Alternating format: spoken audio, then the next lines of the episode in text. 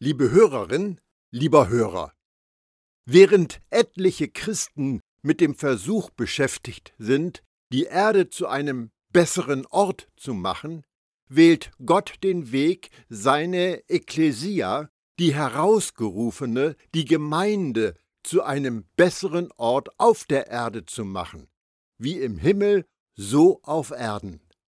Er hat uns zu seinem Reich und zu seinen Priestern gemacht, um Gott, seinem Vater, zu dienen. Offenbarung 1, Vers 6. Als Glieder an Jesus Leib sind wir nicht aufgefordert, die Welt umzuwandeln. Wir sind berufen, eine umgewandelte Welt zu sein. Unsere Verantwortung vor Gott ist nicht, diese Welt besser zu machen. Jesus Nachfolger sind der bessere Ort, den Gott durch Jesus auf dieser Welt installiert hat. Wir sind sein Königreichwerk. Wir sind Botschafter, die verkünden, was Gott getan hat, gerade tut und zukünftig tun wird.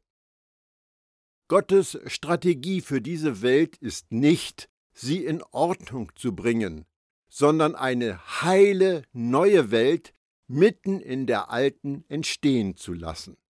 Und dann möchte er durch die neue Welt die alte für sich gewinnen.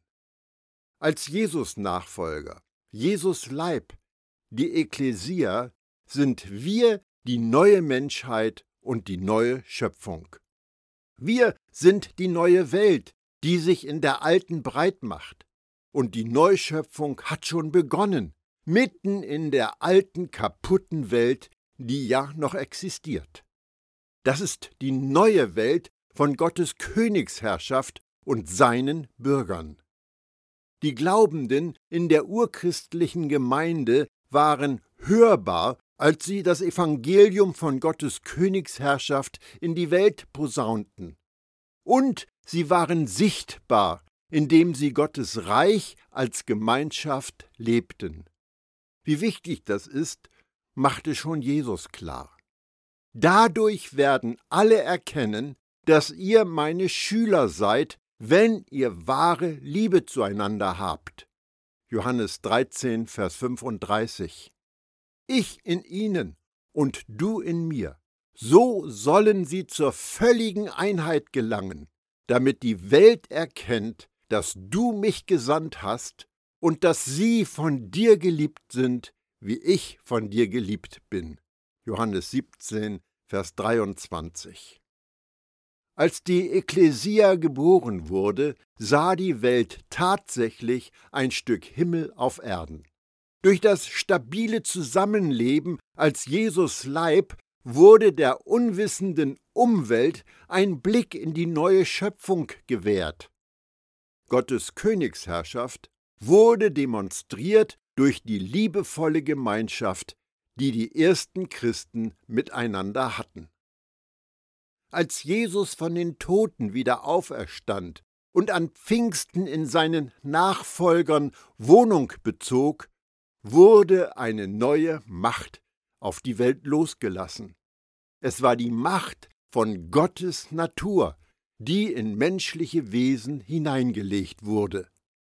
Das brachte Petrus zum Jubeln. So hat er uns das Größte und Wertvollste überhaupt geschenkt. Er hat versprochen, dass ihr Anteil an seiner göttlichen Natur bekommt. Denn ihr seid ja schon dem Verderben entkommen, dem diese Welt durch ihre Leidenschaften verfallen ist. 2. Petrus 1, Vers 4. Und diese göttliche Natur ist geprägt von Liebe, die sich hingibt und die in einem direkten Gegenüber von Angesicht zu Angesicht gelebt wird. Diese Liebe wurde so machtvoll im Zusammenleben von Jesus Leib sichtbar, dass das römische Weltreich in seinen Grundfesten erschüttert wurde. Hier war ein Volk über Staatsgrenzen hinweg, das lebte, als ob Gott das Sagen hätte. Sie lebten, als ob Jesus, der Messias, den Laden schmeißt. Und sie glaubten, dass sie in der Gegenwart der Zukunft lebten. Unser liebevolles Zusammenleben als Gottes Volk ist der einzige sichtbare Hinweis, der in der Welt hinterlassen wurde, dass durch Jesus ein neuer Herrschaftsbereich ins Leben gerufen worden ist. Gott setzte seine Gemeinde, die Ekklesia, ein, um das neue Miteinander sichtbar und erfahrbar zu machen, das Jesus durch sein Dienen, Leben, Sterben, Auferstehen und Auffahren zum Vater in Gang gesetzt hat.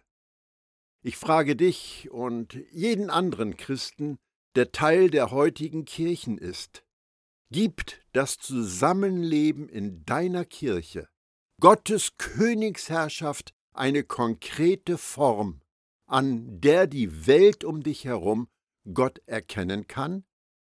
Wenn ja, wie? Das am meisten politische oder revolutionäre Anliegen, dem Menschen, die sich Christen nennen, sich heute stellen können, ist zu lernen, sich unter der Herrschaft von Jesus zu sammeln und gemeinsam das Leben in Gottes Königsherrschaft sichtbar werden zu lassen. Genau das war Kirche im ersten Jahrhundert. Die Ekklesia war eine Gemeinschaft von Königskindern, die Gottes souveräne Herrschaft vor einer beobachtenden Welt verkörperte. Jesus Gemeinde erzählt durch ihr Zusammenleben eine alternative Geschichte vom Menschsein. Eine Geschichte, die radikal dem entgegengesetzt ist, was die Welt anzubieten hat.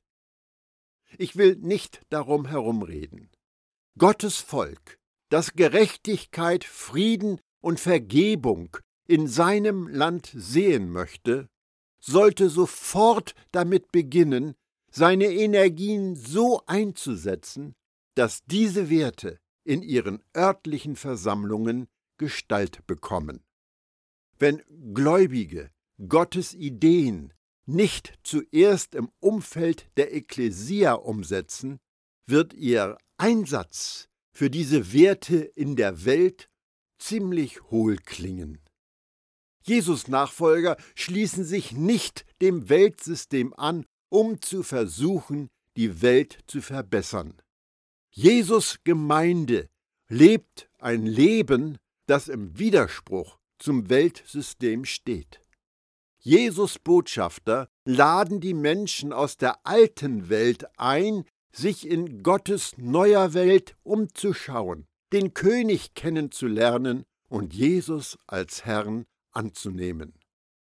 Die Ekklesia, Jesus Leib, die Kirche, die Herausgerufene, die Gemeinschaft der Glaubenden ist Gottes Herzschlag. Sie ist der Mittelpunkt von Gottes Wirken auf der Erde. Von Anfang an war es Gottes Absicht, eine Braut für seinen Sohn, ein Haus, einen Leib und eine Familie zu haben. Das ist auch der Grund, warum das Anliegen der Gemeindeerneuerung so unendlich wichtig ist. Verantwortliche für kirchliche Strukturen und Organisationen wehren sich heftig gegen solche Ansinnen und verteidigen mit Zähnen und Klauen den Status quo. Aber trotzdem bleibt der Ruf von Gottes Geist, die Aufgabe einer radikalen Gemeindeerneuerung anzupacken. Wir können den Kopf in den Sand stecken und versuchen, die Stimmen zu überhören, die nach Veränderungen heute rufen. Aber wenn wir das tun, wird die Welt von Kirche massivst unbeeindruckt bleiben. Kirche, wie wir sie heute vorfinden, weist nur wenig Ähnlichkeit mit der Königsherrschaft eines Gottes auf, der reine Liebe, unerschöpfliche Gnade und tief mitfühlende Barmherzigkeit ist. Aber um genau diesen Gott sichtbar werden zu lassen, ist die Ekklesia auf dieser Erde gedacht. Der Hauptzweck der Gemeinde ist, Jesus Gegenwart auf der Erde zu sein. Damit soll die welterschütternde Macht des Evangeliums von Gottes Königsherrschaft vor einer beobachtenden, abwartenden Menschheit sichtbar werden.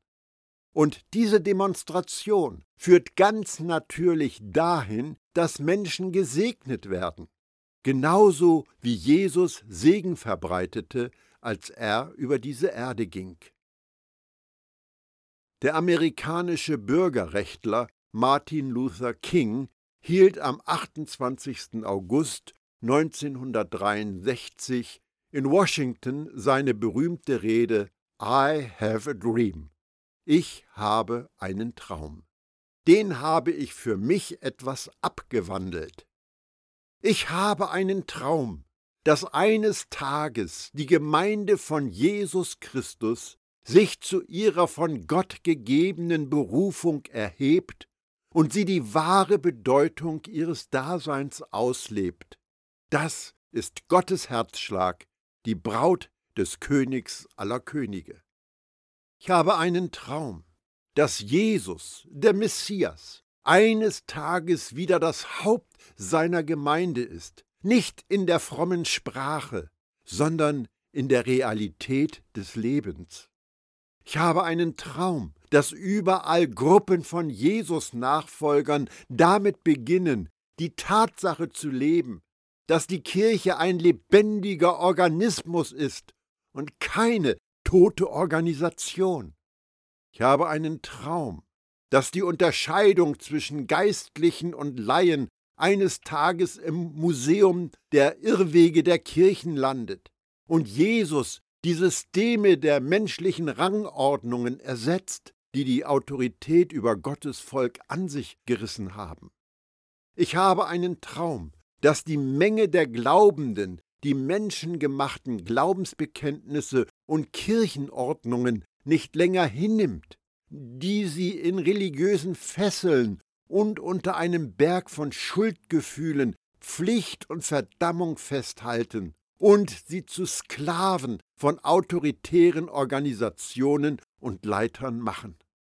Ich habe einen Traum, dass Jesus zentrale Bedeutung und Überlegenheit, der Mittelpunkt, die tragende Säule und das Streben eines jeden Christen und jeder Gemeinde wird, und dass das Volk, das Gott am Herzen liegt, nicht länger von frommer Rechthaberei und religiösem Unsinn besessen ist, für die Streit und Trennung in Kauf genommen werden, sondern dass sich das Verlangen und Streben auf eine Person richtet, den König und Herrn Jesus.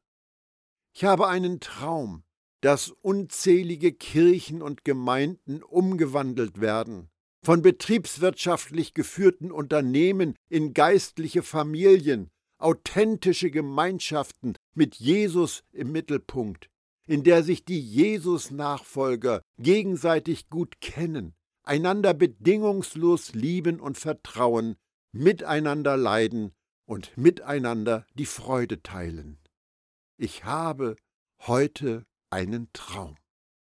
Gottes Königsherrschaft ist derzeit nicht sichtbar und erfahrbar weil das kirchliche Auftreten weitgehend nicht vom Evangelium der Gnade getragen wird. Wenn jemand, der Jesus nicht kennt, in deine Gemeinde kommt, erlebt er die reale Anwesenheit des Siegers über Sünde, Tod und Teufel? Wenn Gottes Haus unter der Leitung von Jesus so ist, wie Gott es sich vorstellt, dann werden die Mächte der Finsternis bloß und kalt gestellt. Und zwar dadurch, dass deutlich wird, dass ehemalige Sünder durch einen unsichtbaren, vom Tode auferstandenen Herrn und Erlöser, der ihr Herz erobert hat, umgewandelt worden sind. So sollte in unserer Zeit den Grundmächten und Himmelskräften die vielfältige Weisheit Gottes durch die Gottesgemeinde vor Augen geführt werden. Epheser 3, Vers 10. Dazu kommt, dass eine überirdische Liebe und Fürsorge die Jesus-Nachfolger in der Gemeinde füreinander haben, sich auf Leute, die Jesus nicht kennen, ausweitet. Das ist ein greifbares, sichtbares Wegzeichen, dass Gottes Königsherrschaft tatsächlich angekommen ist. In diesem Sinn stehen die, die Teil vom Aufruhr der Gnade sind, als Zeugen von Gottes ewiger Absicht vor der sichtbaren und unsichtbaren Welt. Was macht Gottes Königsherrschaft eigentlich aus? Der sichtbare Teil von Gottes Reich zeigt sich in Glaubenden, die verlässlich füreinander da sind. Gottes Volk besteht aus Menschen, für die der andere wichtiger ist als das Selbst. Gottes Hausgenossen sind eine große, verbreitete, zusammenhaltende Familie. Gottes Gemeinde ist ein eng verknüpfter, funktionierender Körper, in dem jedes Glied und jedes Organ eine Funktion hat und von dem mitbetroffen ist, was den anderen Gliedern passiert. Paulus drückt das so aus. Wenn ein Teil des Körpers leidet, leiden alle anderen mit. Und wenn ein Teil geehrt wird, ist das auch für alle anderen ein Anlass zur Freude. 1. Korinther 12, Vers 26. Aber auch das ist Gottes Königsherrschaft. Den Hungrigen zu essen geben, die Nackten zu bekleiden, den Armen in ihrer Not beizustehen, die Blinden sehend zu machen, den Kranken und Schwachen zu helfen, von Satan gebundene zu befreien, dem anderen zu vergeben und die totale Sündenvergebung durch Jesus Tod und Auferstehung zu predigen, den Benachteiligten Gottes Königsherrschaft zu verkünden und sie mit dem eigenen Leben sichtbar zu machen. Mit anderen Worten, die Ekklesia macht all das, was Jesus getan hat, als er auf dieser Erde war. Und sie tut das im Namen, in der Vollmacht von Jesus und durch die Kraft seines Geistes. Jesus ist Gottes Königsherrschaft, gestern und heute. Dabei kam er auch nach Nazareth, dem Ort, wo er aufgewachsen war, und ging entsprechend seiner Gewohnheit am Sabbat in die Synagoge. Dort stand er auf, um aus dem Buch Gottes vorzulesen. Man reichte ihm die Buchrolle des Propheten Jesaja. Er öffnete sie und stieß auf die Stelle, wo geschrieben steht: Der starke Gottesgeist liegt auf mir. Er hat mich gesalbt und dadurch beauftragt, den Armen die befreiende Botschaft zu bringen und denen, die Schuld auf sich geladen haben, die Vergebung, den Blinden die Wiedergewinnung ihrer Sehkraft und den Niedergestoßenen in die Freiheit zu entlassen. So soll ich das Ja der großzügigen Zuwendung Gottes ausrufen. Lukas 4, die Verse 16 bis 20. Jesus von Nazareth wurde von Gott mit dem Heiligen Geist gesalbt und mit Kraft erfüllt und zog dann im ganzen Land umher, tat Gutes und heilte alle, die der Teufel in seiner Gewalt hatte, denn Gott war mit ihm. Apostelgeschichte 10, Vers 38. Und die Jesus-Nachfolger sind gemeinschaftlich Jesus Ausdrucksform. Der menschliche Körper hat viele Glieder und Organe, doch nur gemeinsam machen die vielen Teile den einen Körper aus. So ist es auch bei Christus und seinem Leib. 1. Korinther 12, Vers 12. Von Paulus, der Jesus Gemeinde verfolgte, wird berichtet, er stürzte zu Boden und hörte, wie eine Stimme zu ihm sagte, Saul, Saul, warum verfolgst du mich? Apostelgeschichte 9, Vers 4.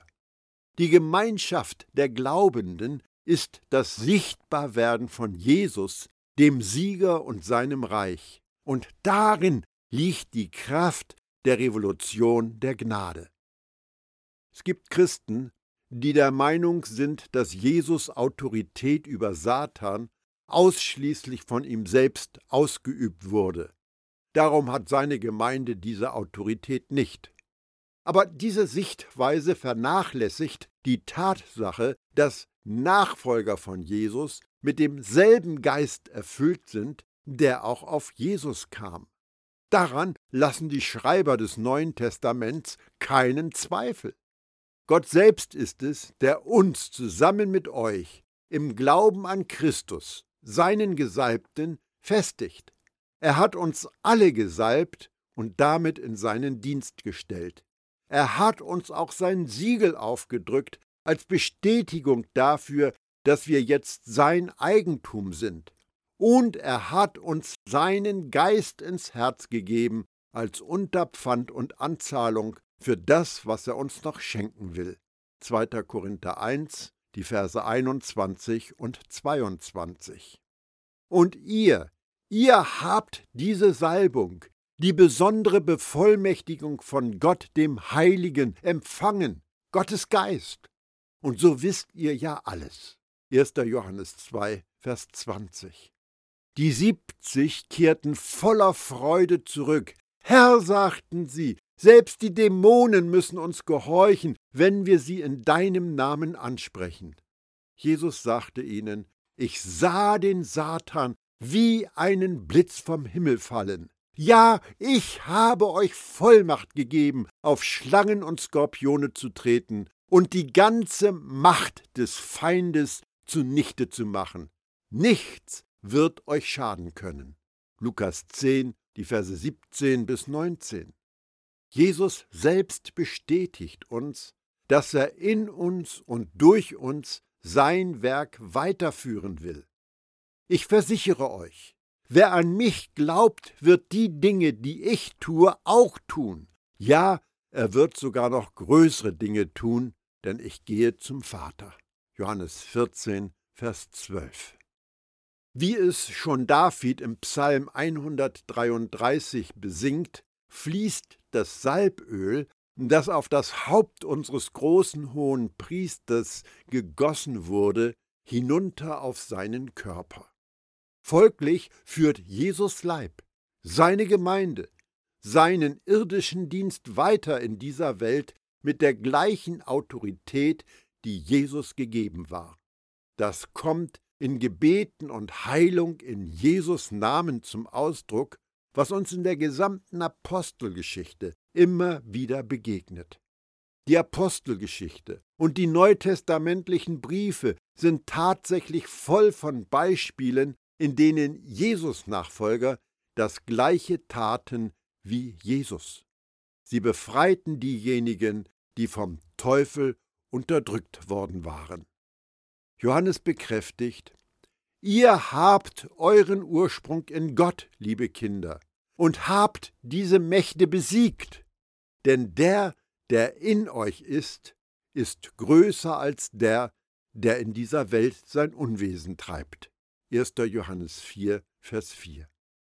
Als Jesus die Schlüssel für Gottes Königsherrschaft an seine Gemeinde weitergab, sandte er sie in die Welt, um seinen Dienst mit der gleichen Autorität, die er hatte, fortzuführen. Ich finde die Worte, mit denen Jesus Paulus in den Dienst rief, beachtenswert. Doch jetzt steh auf, denn ich bin dir erschienen, um dich zu meinem Diener und Zeugen zu machen. Bezeuge den Menschen, dass du mich heute gesehen hast, und bezeuge es ihnen, wenn ich dir wieder erscheine. Ich sende dich sowohl zum jüdischen Volk als auch zu den Nichtjuden, und vor allen ihren Angriffen werde ich dich schützen. Öffne ihnen die Augen, damit sie umkehren und sich von der Finsternis zum Licht wenden und von der Macht Satans zu Gott. Dann werden ihnen ihre Sünden vergeben und sie werden zusammen mit allen anderen, die durch den Glauben an mich zu Gottes heiligem Volk gehören, ein ewiges Erbe erhalten. Apostelgeschichte 26, die Verse 16 bis 18. Gott gebraucht immer noch die Glieder an Jesus Leib, damit Menschen umkehren und sich von der Finsternis, dem Herrschaftsgebiet von Satan, zum Licht, Gottes Herrschaftsgebiet wenden. Jesus mächtiges Wort an seine Jünger gilt auch heute noch dir und mir.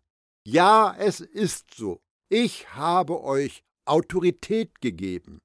Ihr könnt auf Schlangen und Skorpione treten, ja auf die gesamte Heeresmacht der Gottesfeinde, und nichts davon wird euch schaden können.